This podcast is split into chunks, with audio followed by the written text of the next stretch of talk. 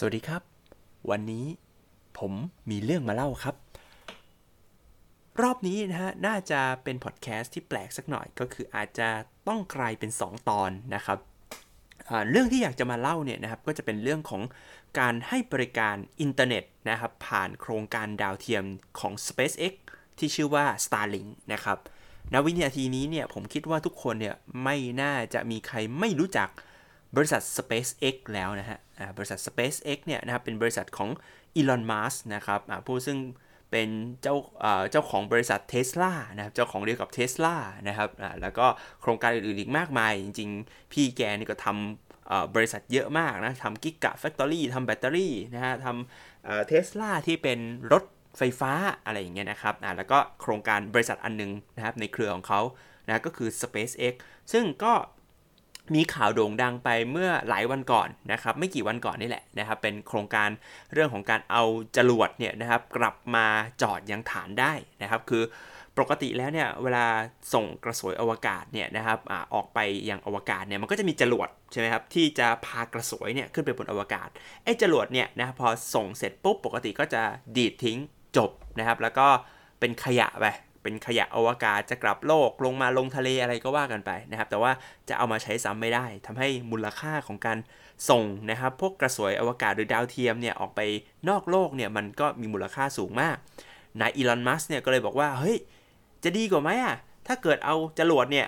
ส่งไปปุ๊บแทนที่จะทิ้งเลยให้มันกลับมาจอดที่ฐานได้นะครับ จะได้ใช้ซ้ำได้นะครับสครั้ง 3 ครั้ง 4 ครั้งนะฮะเอ่อก็ว่ากันไปนะก็จะช่วยลด นะครับงบประมาณในการส่งนะครับตัวพวกดาวเทียมหรือกระสวยอวกาศออกไปนอกโลกได้นะครับแล้วก็ไม่กี่วันมาก่อน จริง ๆเขาเคยจอดสำเร็จแล้วแหละนะแต่ว่ารอบนี้เขาก็ถ่ายทอดสดอีกครั้งหนึ่งแล้วก็ให้เห็นว่าเนี่ยสามารถกลับมาจอดนะครับบนยานโดรนนะครับที่ลอยอยู่บนน้ำเนี่ยได้สำเร็จนะ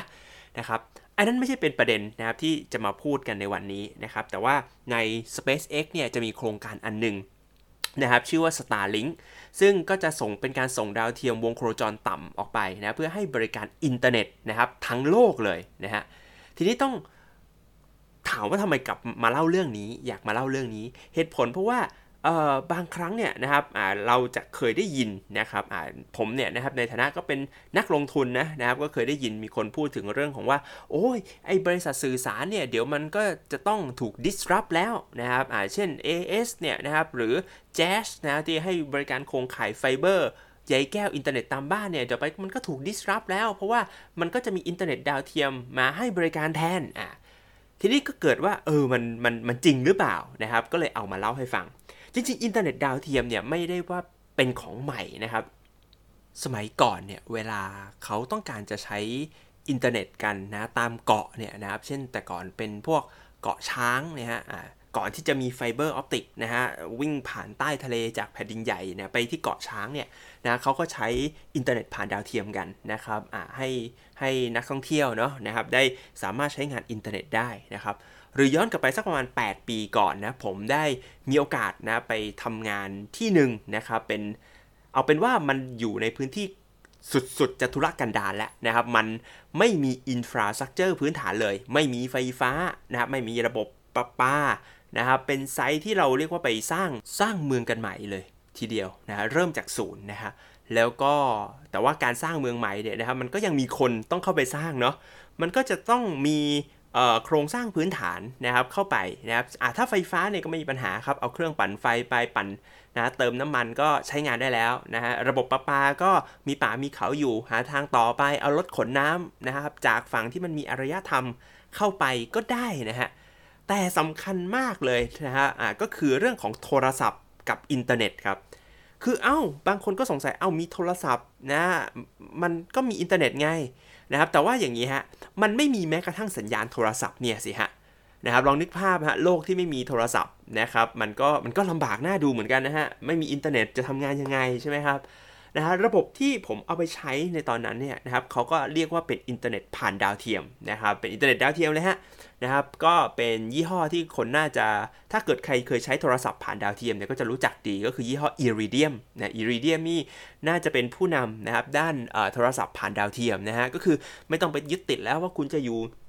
กับ True AS อ่า service provider อะไรก็ตามไม่สนใจนะครับ ขอแค่อยู่ในพื้นที่ที่ดาวเทียมมันมองเห็นคุณได้ แต่ต้องอยู่ในพื้นที่โล่งนะฮะ ถ้าคุณไปอยู่ในอาคารนี้ใช้ไม่ได้นะ ถ้าดาวเทียมมองเห็นคุณได้ ซึ่งขอบเขตการครอบคลุมของอิริเดียมเนี่ยมัน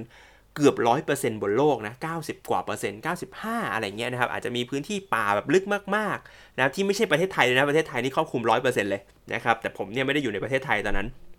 นะครับก็อยู่ในพื้นที่ครอบคลุมของเขานะครับสามารถใช้โทรศัพท์ได้และใช้อินเทอร์เน็ตได้ด้วย สภาพที่ผมเอาเข้าไปเนี่ยมันเบสิกมากเลยครับ มันเหมือนเป็นกระเป๋าเจมส์บอนด์หนึ่งใบนะครับอ่ากระเป๋าเจมส์บอนด์เดี๋ยวนี้ใครจะยังรู้จักบ้างไหมเนี่ยเอาเป็นว่าเหมือนเป็นกระเป๋าหนึ่งใบอะขนาดใหญ่กว่าโน้ตบุ๊กสักเกือบเกือบสองเท่านะครับอ่าโน้ตบุ๊ก14 นิ้วเนี่ยใหญ่กว่าเกือบเกือบสองเท่า ไปปุ๊บเปิดนะครับเปิดขึ้นมานะครับก็จะเป็น 2 ฝั่งใช่ไหมฝั่งหนึ่งก็จะเป็นเหมือนเป็นระบบเป็นจานของมันนะครับผมก็จะต้องหันนะครับมันก็จะมีเครื่องวัด นะหันว่าไอ้จานเนี้ยนะครับมันหันไปในทิศทางที่ตรงกับดาวเทียมนะครับตรงกับดาวเทียม แล้วก็ตัวไอ้เครื่องนั้นเองเนี่ยมีแบตเตอรี่อยู่ข้างใน แล้วผมก็สามารถปล่อยสัญญาณ Wi-Fi ออกมานะครับเพื่อใช้งานได้นะสะดวกดีใช่ไหมครับแต่ความเร็วอินเทอร์เน็ตเนี่ยนะครับเป็นปัญหาใหญ่ของอินเทอร์เน็ตดาวเทียมครับจนถึงทุกวันนี้นะครับเราก็ยังคงติดกับปัญหาเรื่องของความเร็วนะครับในการใช้งานอินเทอร์เน็ตผ่านดาวเทียม นะครับที่มี maximum speed เนี่ยอยู่ที่ไม่เกิน 2 megabit per sec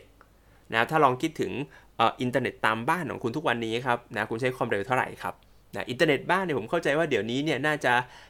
256 meg 500 meg 1 กิกะไบต์แล้วนะนะกิกะบิตสินะครับ1 gigabit per sec ไปแล้ว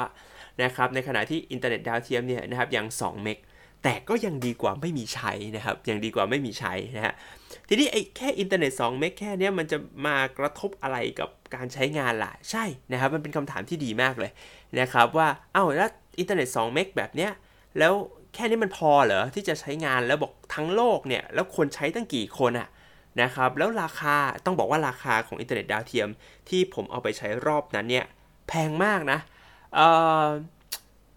ประมาณประมาณเอาแล้วกันนะครับ ประมาณว่าเดือนหนึ่งอะนะครับรายเดือนนะคิดว่าเป็นรายเดือนแล้วกันนะครับใช้แบบ